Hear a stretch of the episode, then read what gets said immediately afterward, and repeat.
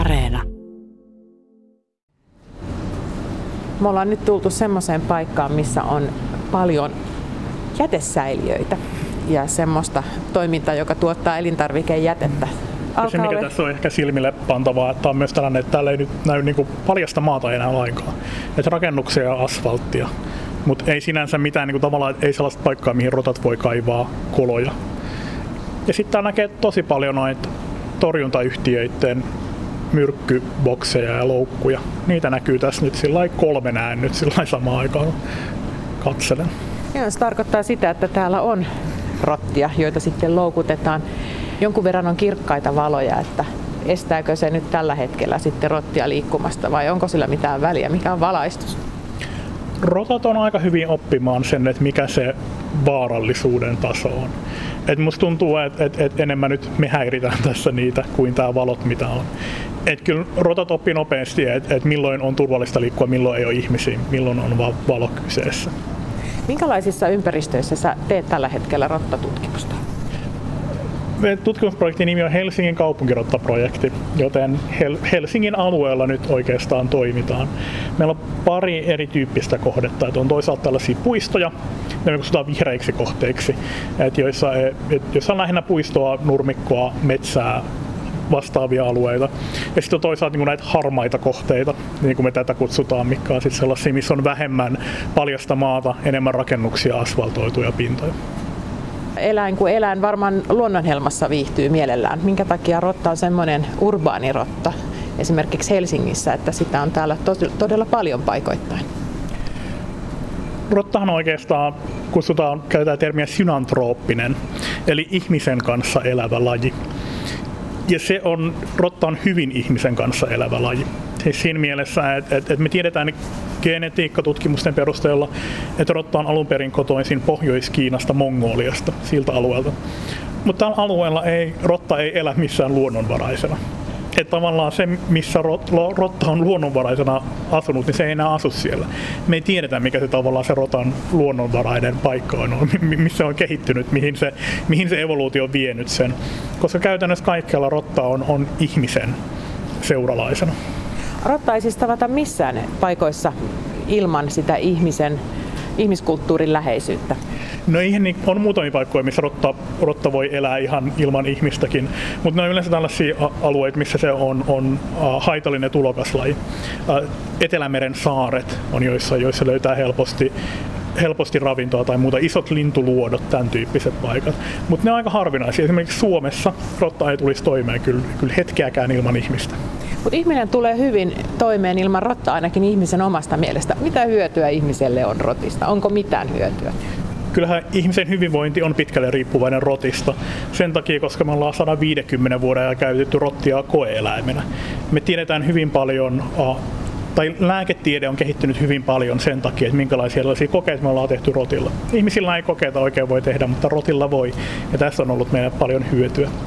Ja oikeastaan ne samat piirteet, mitkä tekee rotasta hyvän koe-eläimen, lisääntyy nopeasti, tulee hyvin toimeen ihmisen kanssa, on aika fiksu, syö kaikenlaista. Ja samat asiat, jotka tekee siitä hyvän koe-eläimen, tekee siitä myös hyvän kaupunkieläimen elämään ihmisen kanssa. Sä sanoit, että rotta on fiksu. Miten tutkijana se fiksuus ilmenee? Hankaloittaako se sitä rottatutkimusta, kun rotta on aika epäluuloinen ja kyllä sen älynystyröistä on vakuuttunut, koska se ei esimerkiksi loukkuihin kovin helposti mene? Se on ehkä tutkijoille sellainen, se on aina haaste. Mikä tahansa tutkittava eläimen älykkyystaso onkaan, niin se on aina vähän haaste. Joskus sekin voi olla haaste, että jos eläimet on tosi tyhmiä. Nyt se tekee tutkimuksesta vaikeampaa. Rotat on hyvin neofobisia, eli uutuudenkammoisia. Ne pelkää mitä tahansa, mikä tavallaan uutta, mikä niiden ympäristössä on. Ja se tavallaan tekee just siitä rottien loukuttamisesta hyvin vaikea. Kun me elävänä pyydetään rottia, niin me joudutaan viemään se loukku 2 viikkoa ennen kuin me aloitetaan se loukuttaminen paikalla.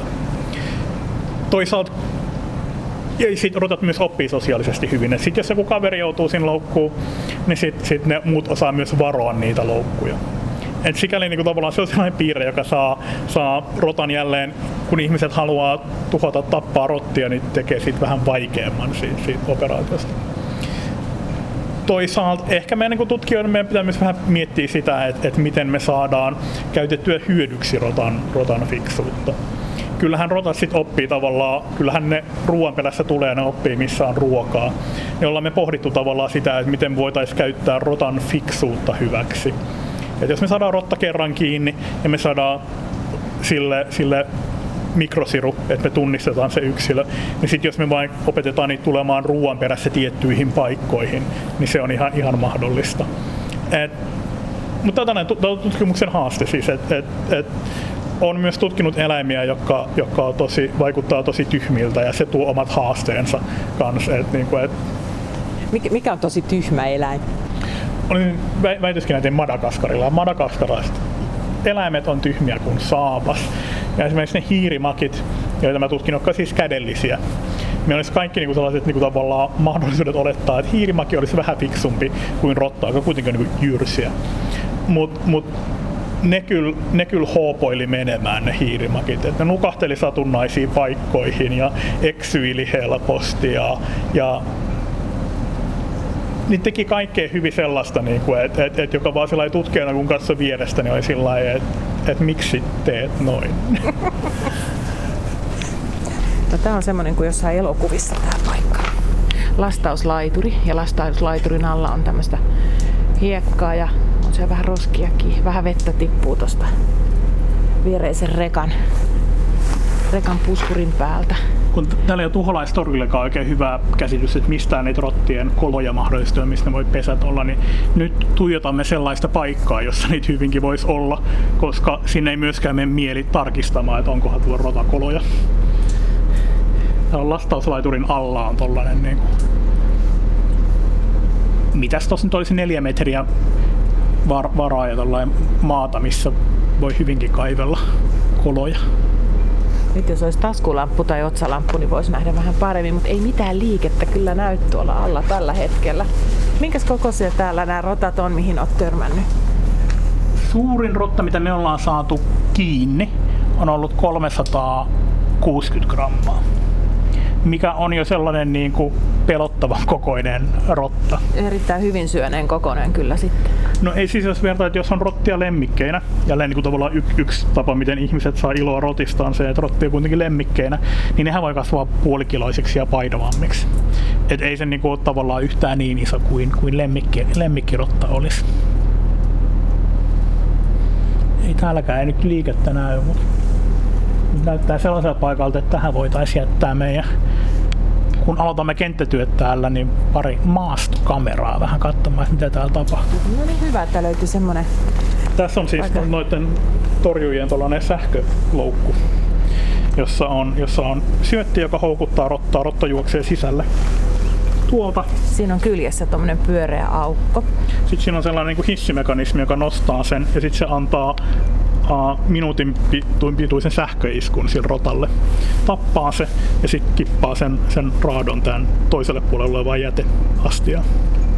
Sitten tuholaistorjujat tuo ne meille pakasteina ja sitten me tutkitaan, että mitä tauteja rotissa oikein on ollut. Mitäs tauteja niistä on löytynyt Helsingissä? Meillä on vähän hidasta. Virusnäytteet ei ole päässyt vielä sekvensoimaan, koska yhteistyökumppanilla on ollut koronaviruksia niin paljon sekvensoitavana. Kambylobakteereita ollaan katsottu. Ne on myös sekvensointijonossa katsomassa, että onko se samaa kantaa kuin mikä tartuttaa ihmisiä. Mutta se on tällä hetkellä sellainen lupaavimman oloinen, että kambylobakteeri saattaa olla. Tässä on näitä jätesäiliöitä, sekajätesäiliöitä rivissä useampi. Kurkataan sisään. No ei näissäkään näin, koska yleensä että jos rottia tunkee näihin sisälle, niin ne saattaa syödä täältä yläreunasta. Sellaiset kolot, mistä ne pääsee sisälle. Ja täällä on kyllä ihan koskemattoman näköisiä on nämä jäteastiat. Ruoka haisee, mutta ei löydy jälkiä siitä. Onko nämä jäteastiat sellaisia, että tutkijalle saattaa löytyä täältä aarre? Kyllä ne jossain jotenkin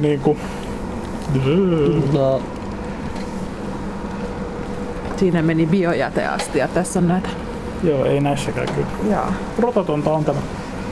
Kyllä se etenkin niin siis sillä lailla, että kalliossa, missä on paljon rottia, niin siellä kun on, jos on sellaisia niin kuin hyvällä paikalla saavutettavina tällaisia muovistehtyjä sekäiteastioita, niin kyllä niistä usein löytyy se, että siinä on rotan mentävät aukot järsitty ja jyrsitty.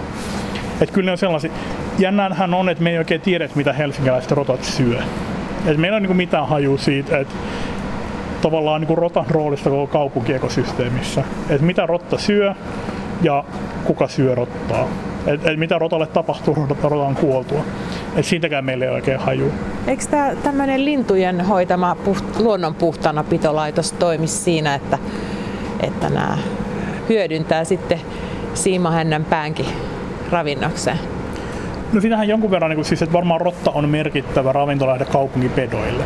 Jos ajatellaan jotain haukkoja, pöllöjä. Helsingissä oli huuhkajia, niin rotat oli merkittävä osa niiden ruokavaliota. Et varmasti niinku, ja Helsingissäkin on ihan keskustassa asti. Me ollaan nähty meidän niinku rottakameroissa muun muassa niinku näätää Kaisaniemessä. Et kyllä niinku on erilaisia petoja, jotka varmasti rottia syö ihan niinku kaupunkikeskustassakin asti. Mutta näiden petojen määrä on aika pieni verrattuna siihen, kuinka paljon me ajatellaan, että rottia on. Et ne varmasti ei niinku tavallaan millään tavalla kontrolloi sitä rottakantaa. Varmaankin se on niinku myrkytys ja loukutus, joka sitä rottakantaa säätelee aika paljon, mutta ne rotat varmaan päätyy kuolemaan johonkin muualle kuin sellaisiin paikoihin, missä eläimet saa ne syötyä. Toinen on talvella varmasti kuulee nälkään merkittävä määrä rottia. Et me uskotaan, että Helsingissä tavallaan tämä vuodenaikojen vaihtelu on sellainen merkittävä tekijä. Et jos nyt tähän aikaan vuodesta syksyllä rottia on kaikkein eniten, ja nythän niinku ravintoa on kaikkialla vielä paljon saatavilla. Mutta sitten kun tulee pakkaset, niin sitten se tavallaan loppuu siihen se ravinnon saatavuus aika hyvin. Ei ole mitään hyönteisiä, ei ole enää puutarhoissa. Sitten on ehkä joku lintujen ruokinnat, niin on ehkä ainoita ja viemärit, mistä sitä saa jätteitä, ja sitten tietysti niinku nämä jäteastiat. Se on vähän tämmöinen urbaani lonely rider se rotta. On, ja se tavallaan se on hyvä saavutus, että ainut selkärankainen eläin, joka pystyy elämään Helsingin viemäreissä. Se kuvaa sitä, että rotta on aika sellainen hämmentävä selviytyjä. Et jos me ei tiedetä, että mikä se Pohjois-Kiina Mongolia, se mistä rotta on tullut, meillä ei haju mikä se on, mutta sitten se tulee toimeen helsinkiläisissä viemäreissä, niin se on. Ehkä rotassa on liikaa, se on liian samanlainen kuin ihminen. Siis sellainen selviytyjä, joka keksii tavat selviytyä ja erilaisissa paikoissa ja yhteistyöllä lajikumppaniensa kanssa vaan selviytyy. Koska sitä rottaa, me yritetään tappaa sitä koko ajan jatkuvasti kaikkialta ja ei se vaan onnistu.